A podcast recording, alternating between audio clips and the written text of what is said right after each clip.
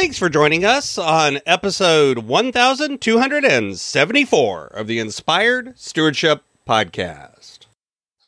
I'm Marie Alessi. I challenge you to invest in yourself, invest in others, develop your influence, and impact the world by using your time, your talent, and your treasures to live out your calling.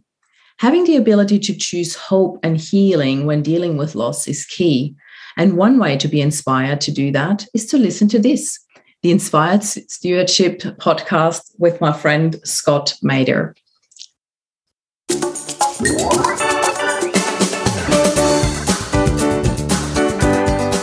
And here's the thing you do two things with that. You train your brain to focus on the things that you want to see rather than on the pain. And you focus on what you actually need in your life. And when you focus, what we focus on is what we attract into our lives.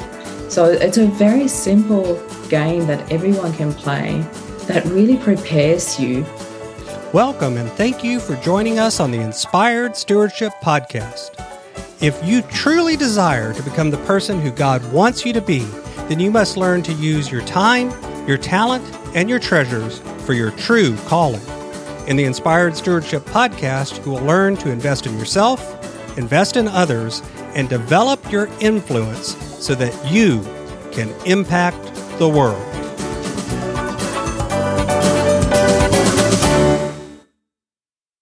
In today's interview with Marie Alessi, I asked Marie to share with you her journey to writing a book and founding a movement about dealing with loss. Marie also talks with you about her faith and how this has helped her on this journey through her own loss. And Maria also shares with you how all of us need to learn to deal with grief and support others with their journey through grief. One reason I like to bring you great interviews like the one you're going to hear today is because of the power in learning from others. Another great way to learn from others is through reading books. But if you're like most people today, you find it hard to find the time to sit down and read. And that's why today's podcast is brought to you by Audible. Go to inspiredstewardship.com slash audible to sign up and you can get a 30 day free trial. There's over 180,000 titles to choose from. And instead of reading, you can listen your way to learn from some of the greatest minds out there. That's inspiredstewardship.com slash audible to get your free trial and listen to great books the same way you're listening to this podcast. Marie Alessi is a mother of two boys, a best-selling author, an influencer, and a speaker. After her husband passed away from a brain aneurysm, she found and created her way back to joy. She instinctively knew it was the only path worthy for their young boys. Her husband had taught her the concept of two choices, and this one was made in his honor to make him proud. Marie has become a shining example of choosing love over fear and sadness. In her movement, Marie offers hope healing, and happiness to the world when people expect it the least and need it the most. Welcome to the show, Marie. Thank you. So, we talked a little bit, and I shared a little bit in the intro that you've had uh, some pretty life changing events that brought you to the point of kind of writing this book and starting this movement. Would you share a little bit more about your journey and why you decided out of that to put this out into the world. Yeah, I'll give you a super nutshell version because the story in itself is super long. I think we could fill three hours, but I'll give you the nutshell version. You can ask me more details where you want to. So, in a nutshell, I worked as a mindset mentor at that time when the story starts, and I had my own coaching business. I focused on helping business people with personal growth to achieve business growth. Basically, that was what I did. And Rob, my husband, went on a business trip to the other side of Australia and never came home. So it was literally this moment of our life was super happy. Everything was going well. Everything was working for us. We were known as that couple that everybody looked at as like, oh my God, look at you two. They were always like very smitten with us and uh, besotted. And it was really nice. And then all of a sudden that happened. Rob went away and never came home. Our boys were 10 and 8.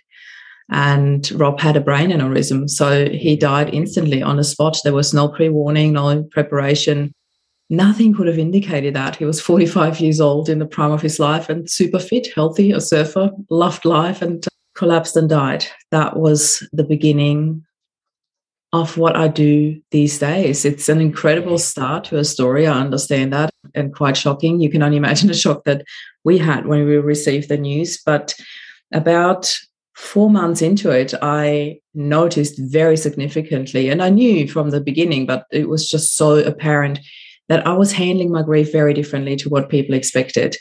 Rob and I were lucky enough that we had a couple of situations in our lives that triggered us to have this conversation about what if and our answer was always very simple. We looked at each other, was like, I want you to take the boys and create the happiest life possible.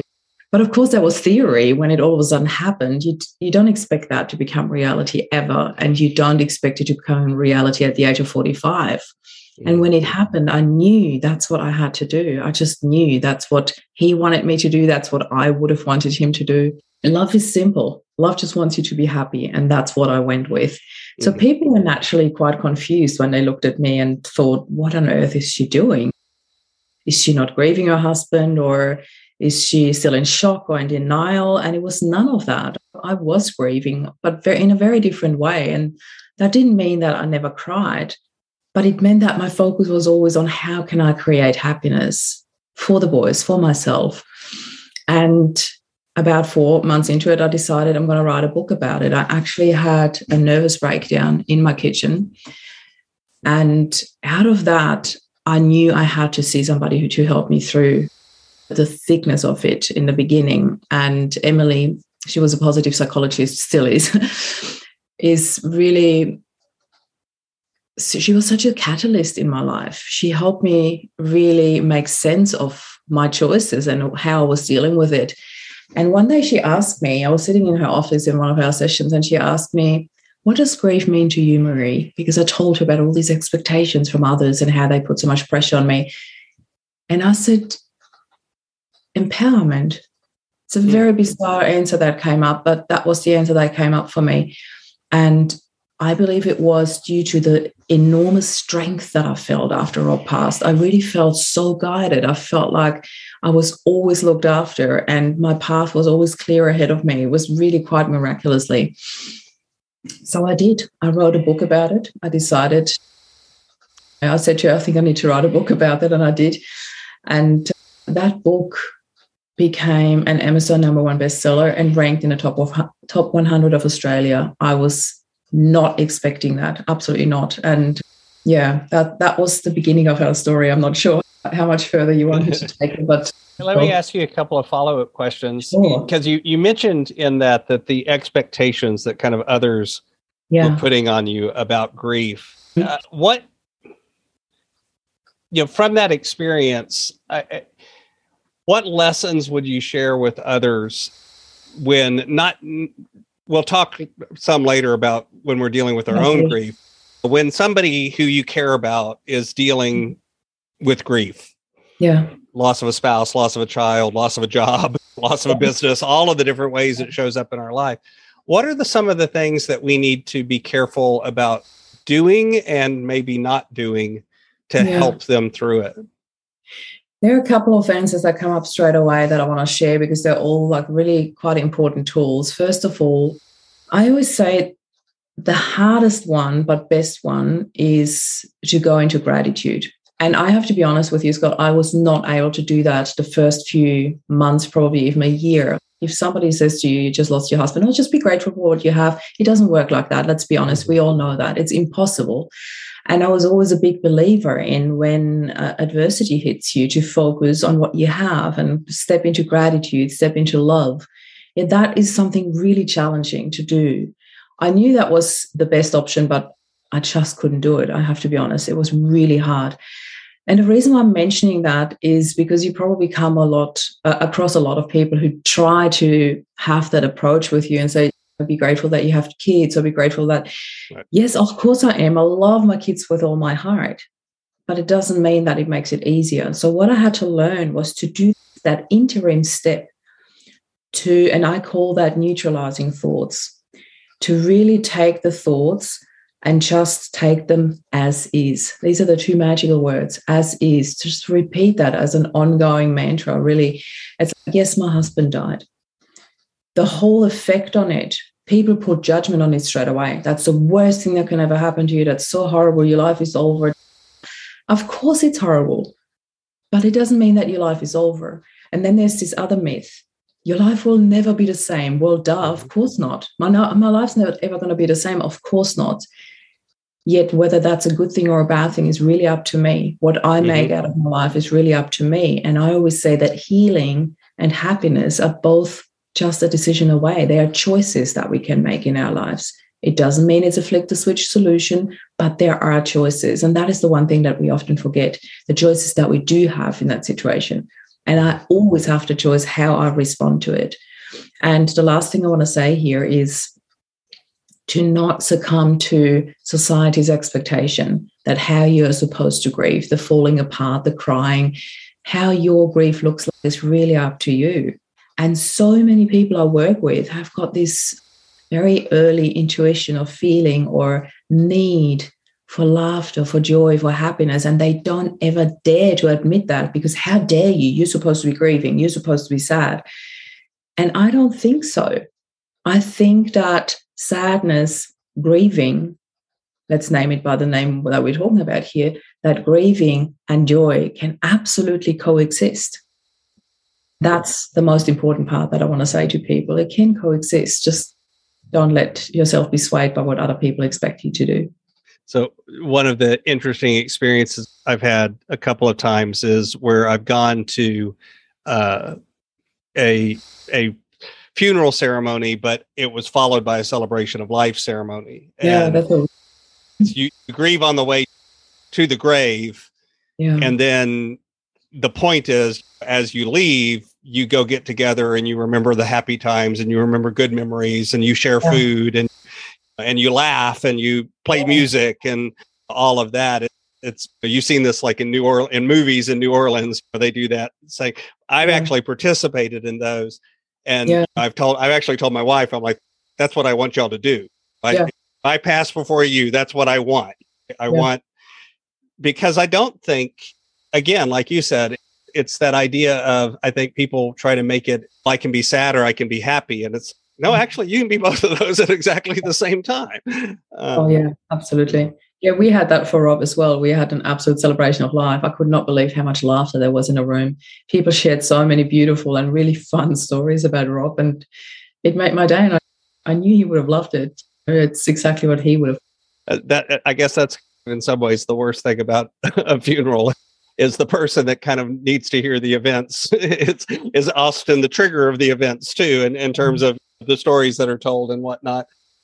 So, how did your faith journey evolve and adapt and affect or your spiritual feelings through this how did that interact with the journey that you were on yeah i have to say it was a really intense journey for me from a spiritual level because i was brought up in a catholic family very catholic family actually mm-hmm. from both my parents sides actually and so i was brought up in that faith but when i was about 20 no, when I was 20, actually, not about. It was exactly when I was 20, my dad passed away. And I have to say that really shook my faith tremendously, really tremendously. I went into if there is a God and he's so loving, why on earth would he take my dad away? I went into blaming, into all that everything phase. And it took me quite some time, and I did find my own faith, my own spirituality again. It was not the Catholic faith anymore, I have to say. And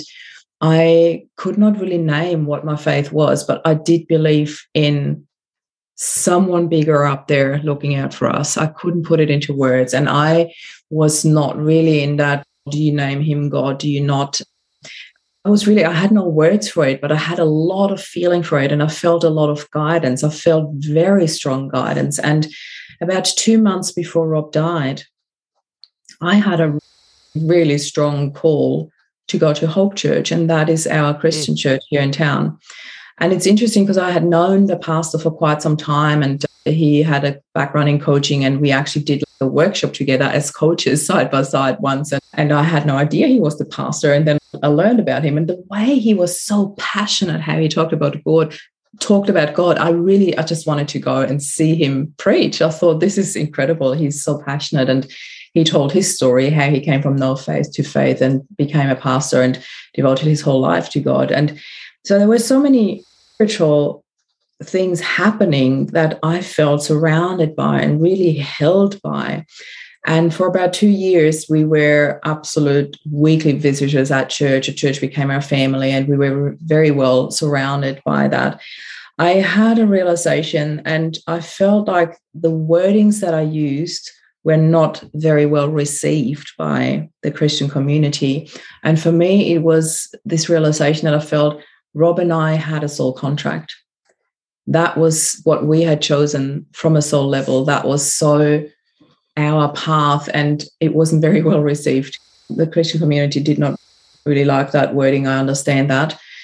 But this is how I see it. And maybe they would use different words and say, God has chosen this path for you. And I'm okay with that too. But I knew that was our path. And I knew that I was so looked after. And I've never been any more spiritual and believing than I am now. I just mm-hmm. haven't put a label on it if it's the Christian or the it's maybe that's what people expect from you and i work a lot against uh, expectations from people and it's not out of wanting to wanting to be like that. It's just i don't know. I don't know if that answers your question but i feel well, very it's guided on the path that i'm on. No it, it answers the question and i actually think the two answers are connected in that what i mean by that is you were like dealing with grief you were dealing with it in a way that was authentic yeah for you not yeah. necessarily the way that everyone else would do it and in the spiritual yeah. journey you're doing it in a way that was authentic to you yeah.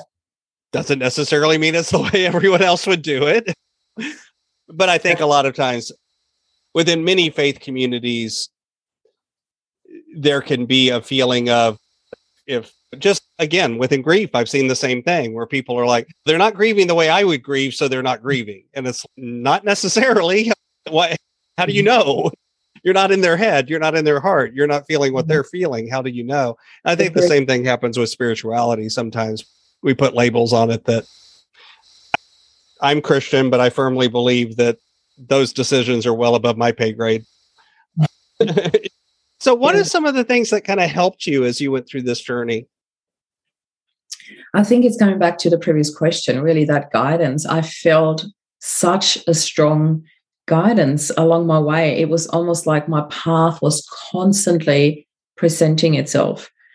No matter where I went, it was like all the doors just opened up for me where I went. It was incredible. And it's like the same as for me being a soul parent, me starting the movement, the business that I run now.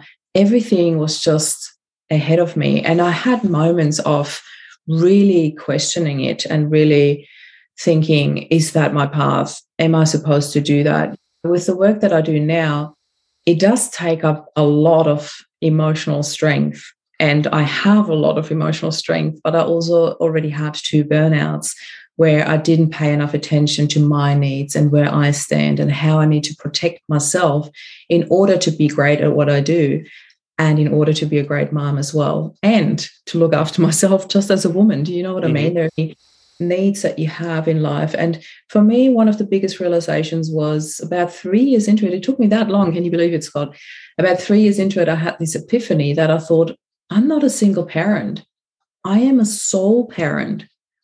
When, when you talk about a single parent, there's always another single parent floating around, sharing holidays, sharing decisions, sharing financial or burdens. And I didn't have that. I was a sole parent. There was nobody else around. And that to me shifted so much because I actually owned it even more. I already owned being a single parent because I didn't fall into this poor me, oh, now it's only me and nobody else. I had moments where I thought, oh my God, I wish Rob was there so I could sure. discuss it with him, no questions asked.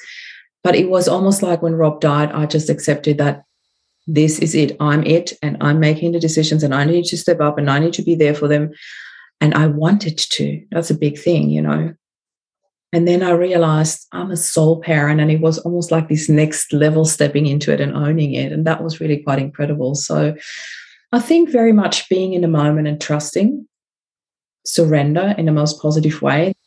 That was my path, really. Do you think mm-hmm. the uh, writing the book was that part of your grief recovery, or mm-hmm. is that when you first started to write it? Was that kind of where it was coming from, or? I think it was more. There were a couple of little reasons that all came to this big. I really need to write this.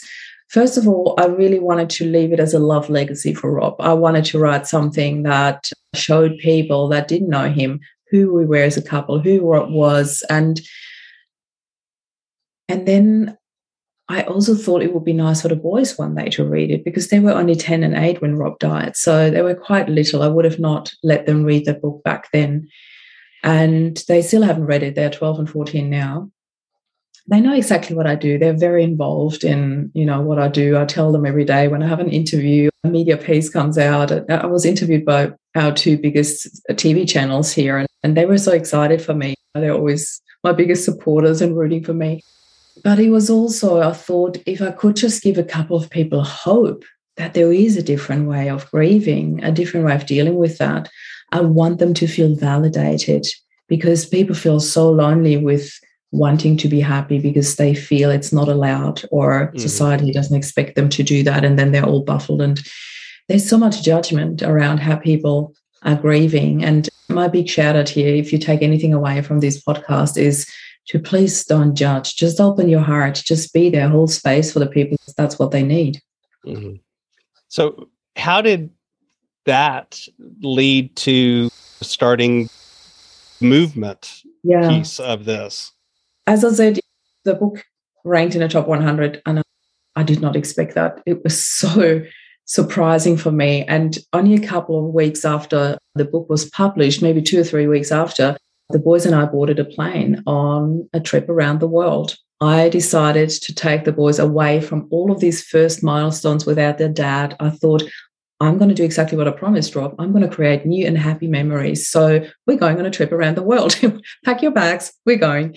And I literally, it took me, I know, I say it as a spontaneous decision. It took me weeks and weeks to make the decision to decide where we're going to go. And then I finally had the itinerary. And I remember walking in and out of the travel agency like two or three times. And again, I got a very strong sign, which was really beautiful. I got so many signs on on my way when I was questioning it. And one of those things was Rob and I had one of our favorite singers is Jason Mraz.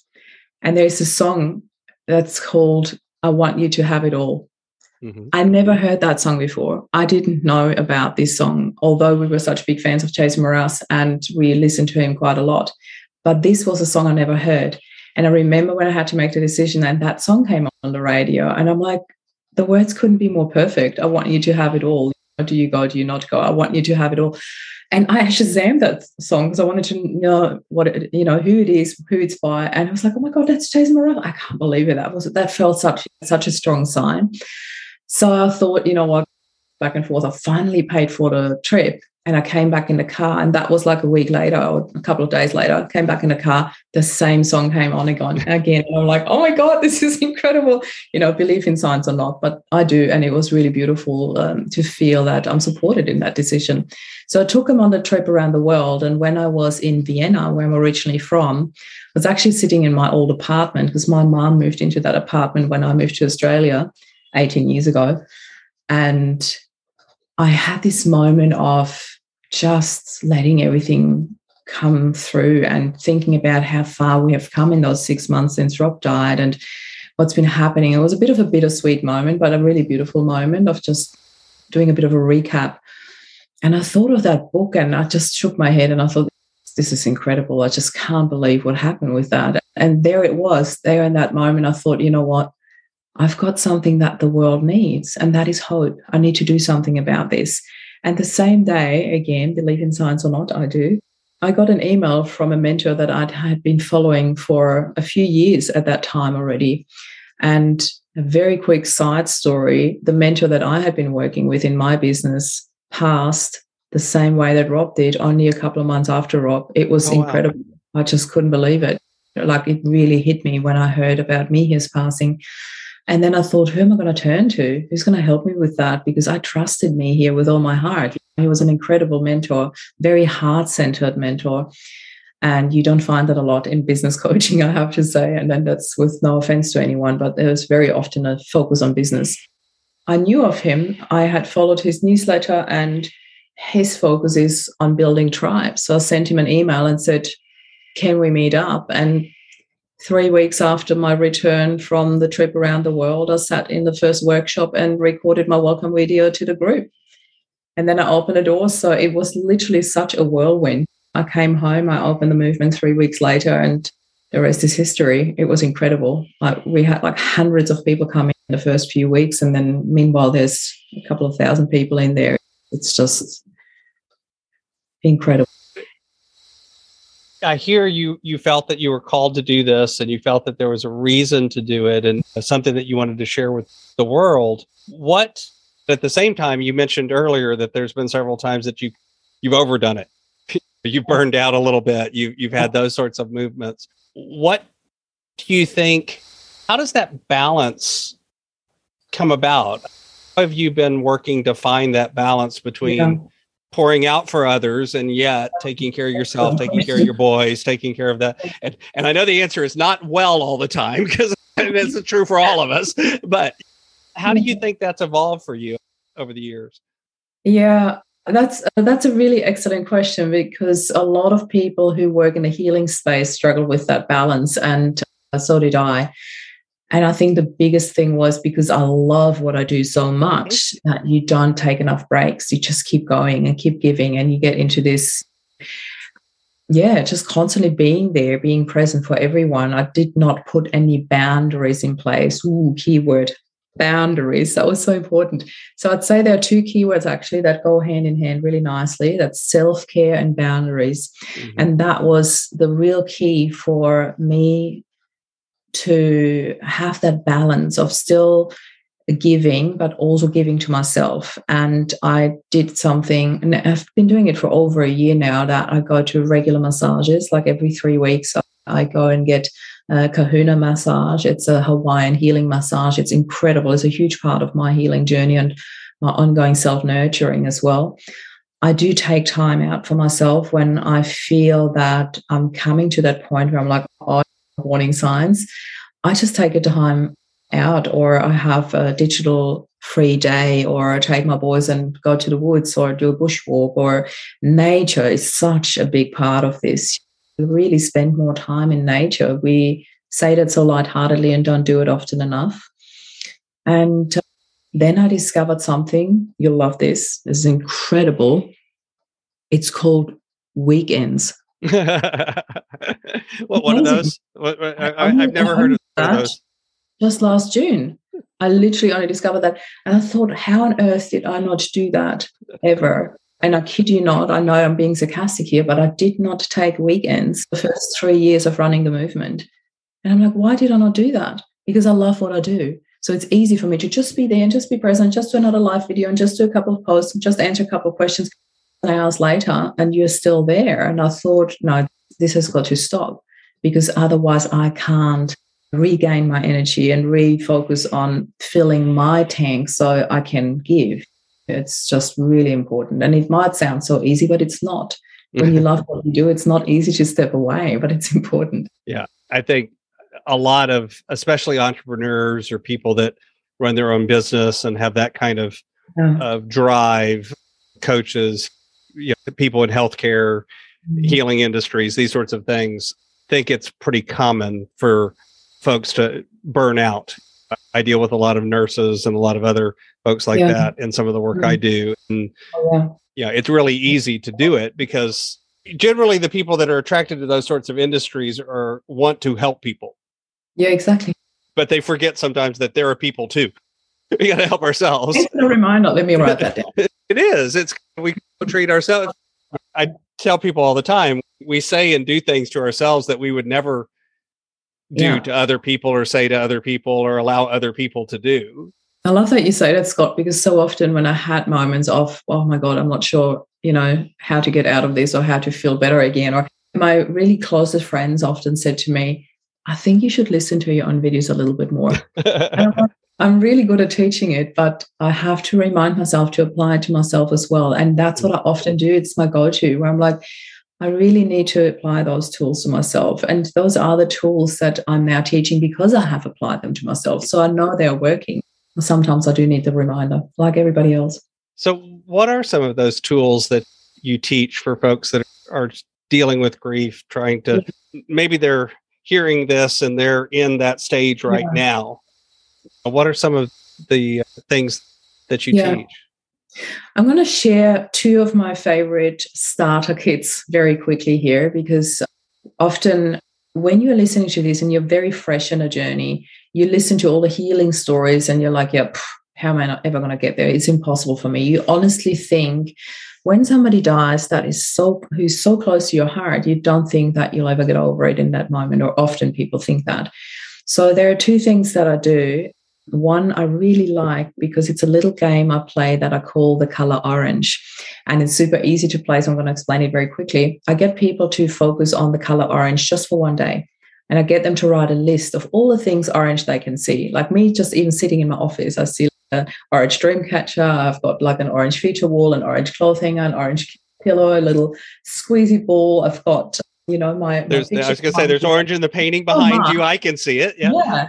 So there's so much because orange is my favorite color, and you can replace it with your favorite color. The color doesn't matter, it's the focus. Mm-hmm. So I get people to focus on their favorite color for an entire day, write a list, and you should easily get to about 100 items. And the next day, I get them to replace the color with the emotion they're missing the most. Mm. And I'm going to go with an easy one here that is very suitable for the space of grief, and that is love. For the second day, I asked them focus on everything love that you can see, feel, or hear around you. That can be in a movie that you watch, that can be a butterfly coming past, that can be a mom hugging her baby, that can be a couple walking hand in hand, whatever that is that means love to you. Focus on that. And here's the thing you do two things with that. You train your brain to focus on the things that you want to see rather than on the pain. And you focus on what you actually need in your life. And when you focus, what we focus on is what we attract into our lives. So it's a very simple game that everyone can play that really prepares you to ease that pain. Let me put it that way. You can't just take it away overnight like that. I wish we could. I'd love to, but it's not going to work overnight.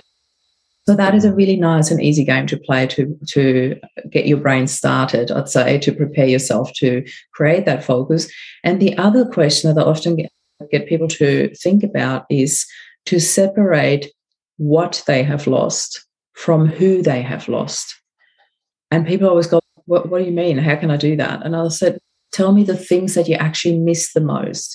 So in my case, when Rob died, it was things like feeling safe, he was my knight in shining armor. I always felt safe when Rob was around. I never had to worry about anything. And all of a sudden, I had to recreate that feeling of safety for me. It was things like he was such a good provider. He was a hands on dad. He did so much of the cooking. He helped me with the cleaning, with the household, with everything. He was a super hands on husband and dad. So I wrote an entire list of all the things that I really miss of not being like him not being around.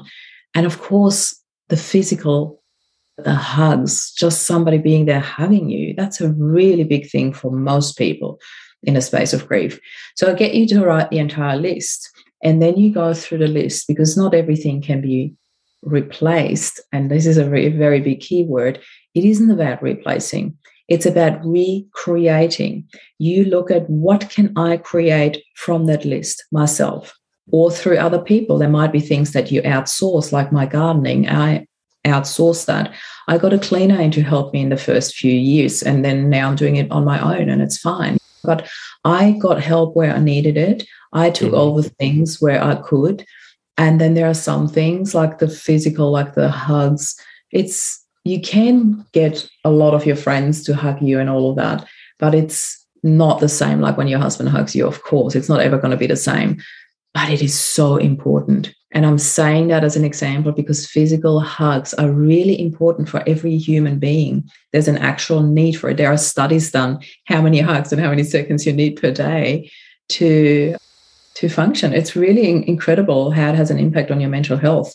So I'm not saying that lightheartedly. I'm saying go out and get hugs, give hugs. It's really, yeah, just see what you can do, what you can create because it puts you back into the state of empowerment and not victimhood. And I can't do this.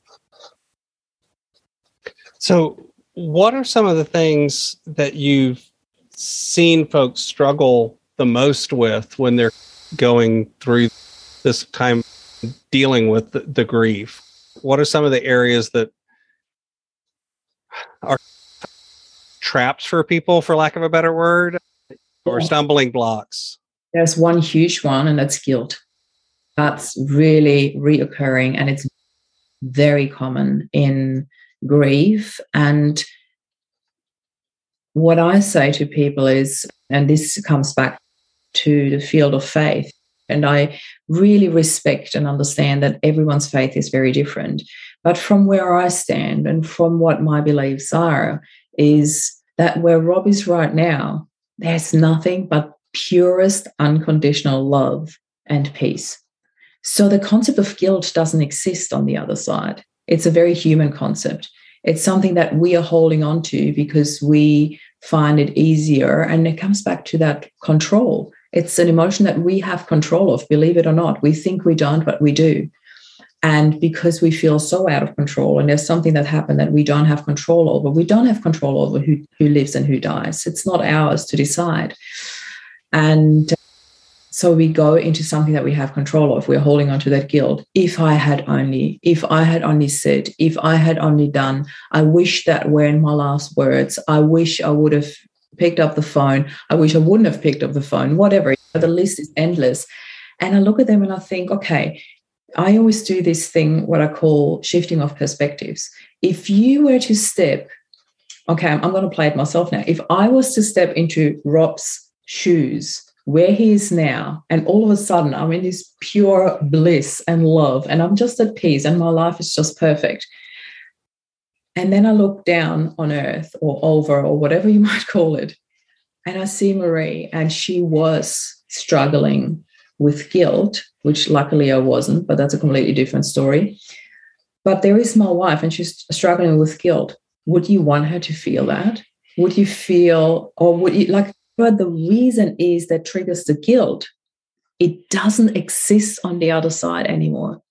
It doesn't exist. There's just love. There's just purest bliss and forgiveness and peace so there is no need for guilt. It's an absolute human concept. And I understand that people often take a long time to understand that until they can finally let go.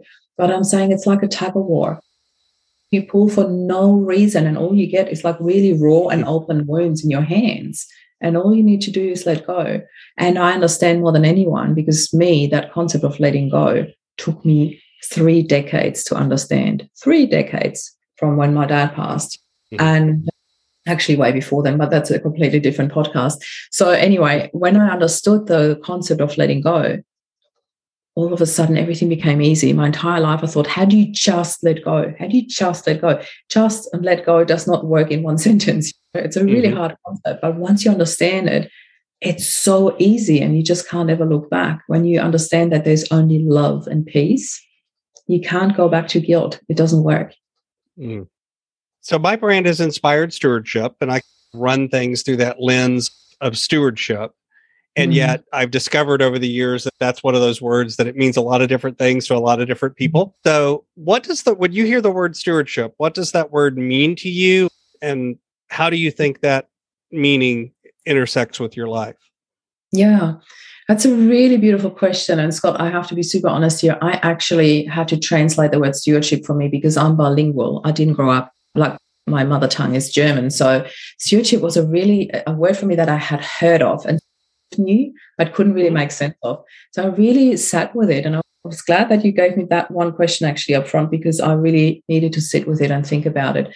And for me, what came up was really one word. And that one word that stuck with me is that being in entrusted in mm-hmm. someone. And that really works on so many levels around what I do, because obviously I'm entrusted in this whole spiritual journey that I really trust my guidance, my inner guidance, the guidance from above, that I'm held in this journey, that I'm really led on this path. And then there's also my beautiful community that are really entrusted in me. And I don't take that lightheartedly.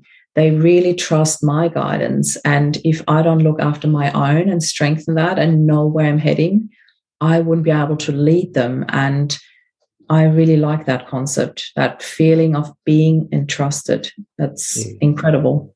I like that. I like that that that definition. So if I invented this magic machine and I was able to pluck you from the chair where you are today and transport yes. you into the future, maybe 150 or 200 years. And through the power of this machine, you were able to look back and see your entire life and see all of the relationships, all of the connections, all of the ripples that you've left behind in the world. What do you hope you've left behind in the world? My biggest mission is to heal the world from grief. And I would like to see that. I would like to see, looking back, a different approach, and that the legacy that I have left behind was that people look at grief differently, and that instead of being uh, putting expectation or judgment on grief, they just open their heart and hold space for people because that's all it takes. And it doesn't really take much to do that, to stop the judgment and just open your heart and hold space for people and allow them to have joy and happiness in their lives again. And that's what I would like to see. Very simple. So, what's coming next for you as you continue on this journey? What's coming next for me? So, we do have a lot of media attention at the moment again, which is really quite incredible. It always spreads the word so nicely, and I really love that. And I also have our next retreat coming up in September that I'm really looking forward to. It's um, I decided to only do it once a year now because it's just with all the parameters that we're dealing with with COVID, etc. There's just too many ifs and buts that we need to cover to make that happen. But I really love the retreat. I only take a very small amount of numbers for a three and a half day, very intense healing journey. It's really, really beautiful. And I also started a membership out of that entire movement that we have where we catch up for fortnightly coaching calls and i really love that. It's called the happy healing membership. It's the mm-hmm. title of my second book actually that i gave that membership. I thought it's very suitable. And i also started doing vip days with people. I've already had the first couple vip days and i just really love the transformation that is possible in one day. It's absolutely mind-blowing and just so beautiful when you see how people walk in and how they walk out and they have so much hope and direction when they walk out of here and i just really love giving that to people it fills my heart with so much joy and it has a lot of meaning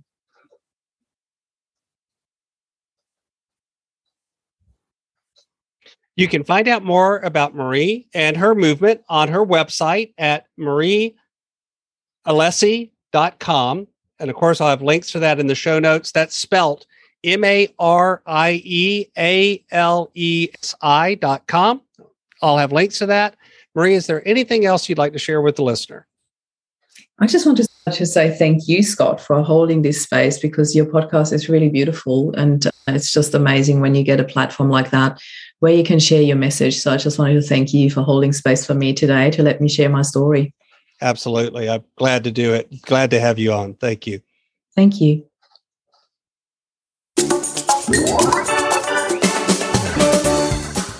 Thanks so much for listening to the Inspired Stewardship Podcast. As a subscriber and listener, we challenge you to not just sit back and passively listen, but act on what you've heard and find a way to live your calling. If you enjoyed this episode, please, please do us a favor. Go over to inspiredstewardship.com slash iTunes rate, all one word, iTunes rate. It'll take you through how to leave a rating and review and how to make sure you're subscribed to the podcast so that you can get every episode as it comes out in your feed. Until next time, invest your time, your talent, and your treasures, develop your influence, and impact the world.